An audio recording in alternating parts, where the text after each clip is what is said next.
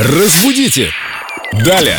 Мы рады приветствовать Викторию Полякову, культуролога, знатока русского языка. Доброе утро, Вика. Доброе утро, ребят. Вика, привет. Ребят, вы, конечно, будете смеяться, но я всего одну книжку прочитала в последнее время, но столько вопросов. Фраза из нее «Не подвергли меня остракизму» из книги Девушка Индиго, переведи, пожалуйста, что это значит? Не подвергли меня остракизму. Хочу еще отметить, какие прекрасные книги ты читаешь, Леночка. Спасибо.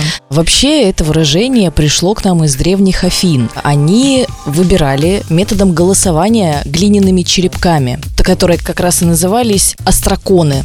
Они, значит, выбирали голосованием того, кого изгонят. Изгоняли человека на 10 лет, и это было такое тайное голосование, и, соответственно, подвергнуть остракизму означает изгнать кого-то.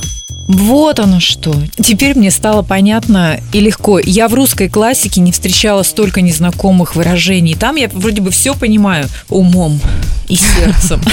А эти американские книги, это так сложно.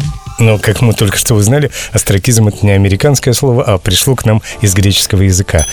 Вик, спасибо, очень интересно. Кто бы мог подумать, что это все так и было. А зачем они изгоняли человека? То есть, принципа меньше народу, больше кислорода? По принципу не такой, как все, я так думаю. Э, ну ладно, это не является уже темой нашей встречи. Мы же тут о русском языке, а не об истории Древней Греции. Это все можно прогуглить самостоятельно, а мы с Викой встретимся в следующий раз в это же время.